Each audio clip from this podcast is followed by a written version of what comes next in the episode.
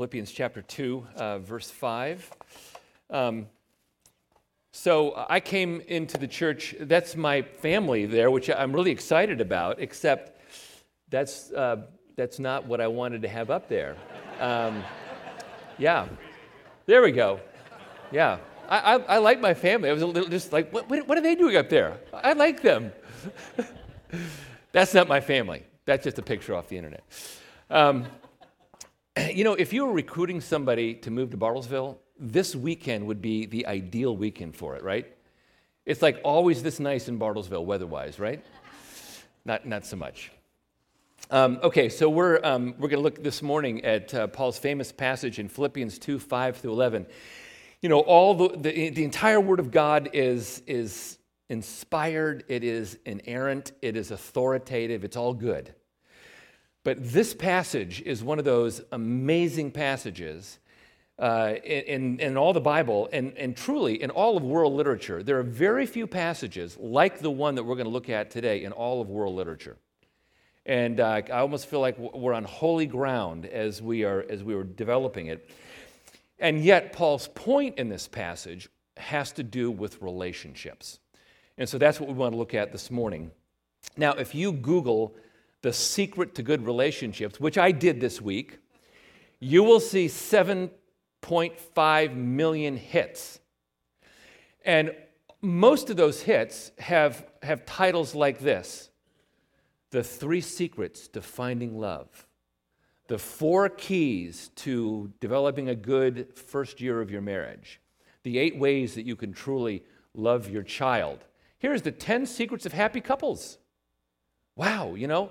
Or how about this one? This one is a little bit too complex for me. 100 secrets. Like, I, would be, I'd be good if I could remember three or four, but 100, I'm not sure I could, I can manage 100 secrets of great relationships. Some of the articles are just plain common sense. Uh, some of the articles are things like um, honor each other, spend time together, don't yell at each other, th- things like that. Uh, some of them are a little weird. Things like, if you're mad, don't throw things. Okay, that's good. That's good. Don't throw things. Here, here's one that, that I liked. If you're mad, don't immediately go post something on your social media page. that, that, could be, that could be a real problem if you started doing that. These millions of articles reveal one important thing about relationships, and that is we all want them, and they're all very challenging. We all want connection, but we sometimes end up in conflict.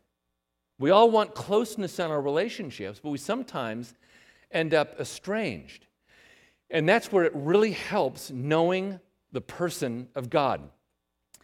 God reveals himself to, to be the ultimate lover of relationships. Think about it this way God shows his love for relationships in the Trinity. You know, for all eternity, God was and is and always will be Father, Son, and Holy Spirit. Uh, God reveals his love for relationships in Genesis chapter 2 when he created the institution of marriage. Marriage was designed to be a triunity of husband, wife, and the spirit of love. God showed his love for relationships in the body of Christ. In that passage I read this morning, you know, Jesus is the one who made peace. He broke down the barrier of the dividing wall so that diverse people of many languages and cultures and race can find their unity in Christ. God loves relationships. And in the passage that we look at this morning, what we, what we discover is how you get to having a good relationship. And it's all about Jesus. Let's pray. I'm, I'm kidding. Because you probably want to know what about Jesus gives you a good relationship. And, and really, the, the, the key to it is that you understand his humility. So, when you think about this passage, the, the one secret to great relationships is bringing the humility of Jesus into your friendship, into your marriage, into your companionship, whatever kind of relationship that you sustain with friends or family, whatever, you bring the humility of Jesus into that friendship. And we see that in chapter uh, 2, 2, chapter 5. Have this attitude in yourselves, which was also in Christ Jesus. What Paul's going to tell us is we can bring an empowered humility into our relationships, um, even ones that are that may be estranged right now. So let's let's let's dig into it. First opening question that we want to ask. I, my fingers are going too fast here. Is is it even possible to be like Jesus in my relationships? And I've heard people argue, ah, that's Jesus. I can't be like that. You read the Gospels and you think, you know, he's, he's the Son of God and he's perfect and he does miracles and he walks on water. I can't be like him. His, his standard is way too high. Why are you asking me to be like Jesus in my relationships? I am not Jesus. I can't do this. And yet, here's what Paul would say based upon the entire message of the Philippians You are not a spiritual orphan.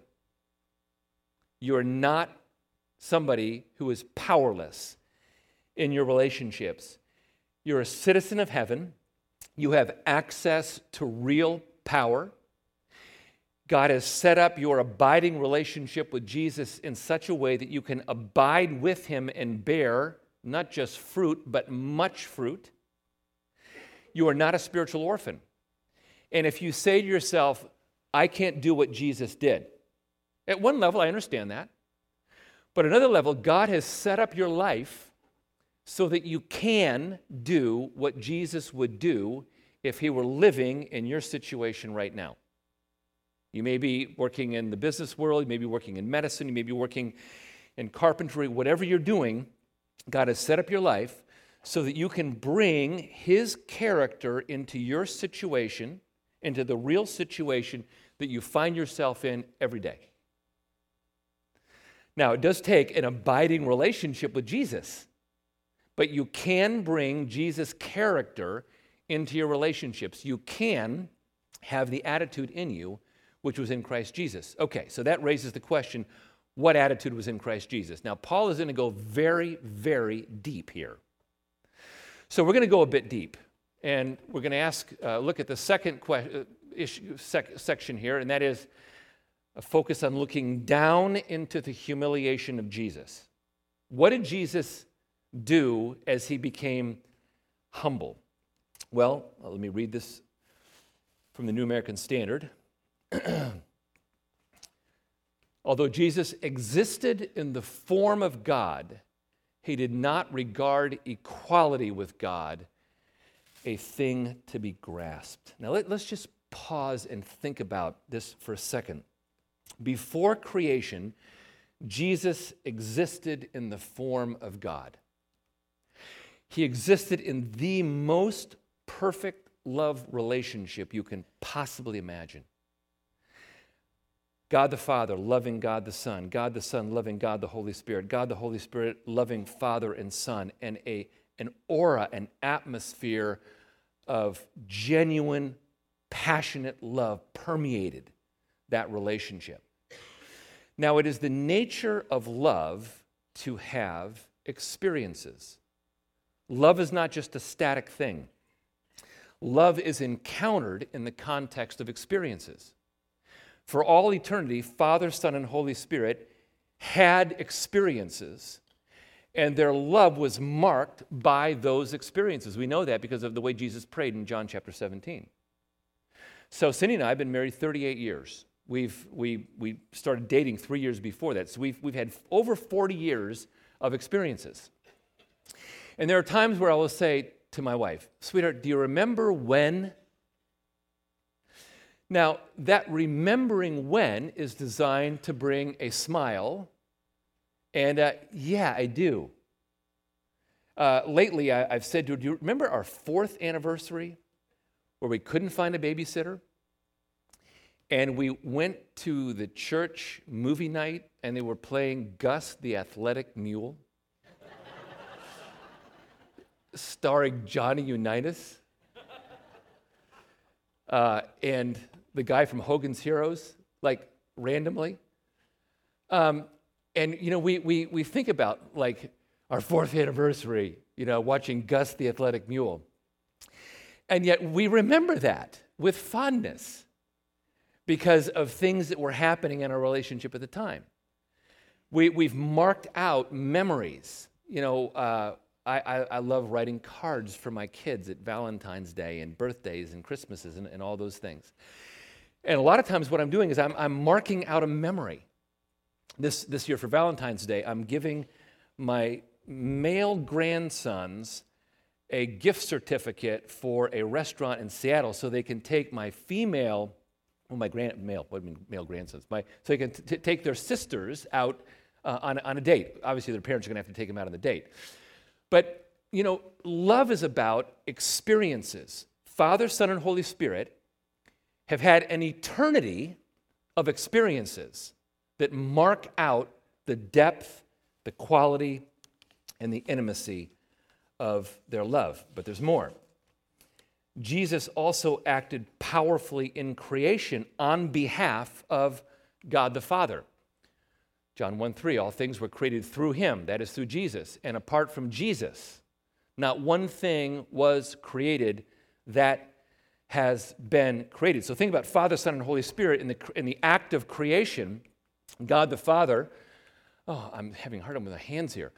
God the Father is the architect, the planner of creation, and God the Son is the contractor. He's the one that actually did the creation. He's the one that actually spoke creation into being. And so here we have Father, Son, and Holy Spirit ex- having experiences that confirm love and doing cool things, significant things. I mean, I kind of enjoy skiing, you know. God created the mountains and the snow and the fact of precipitation.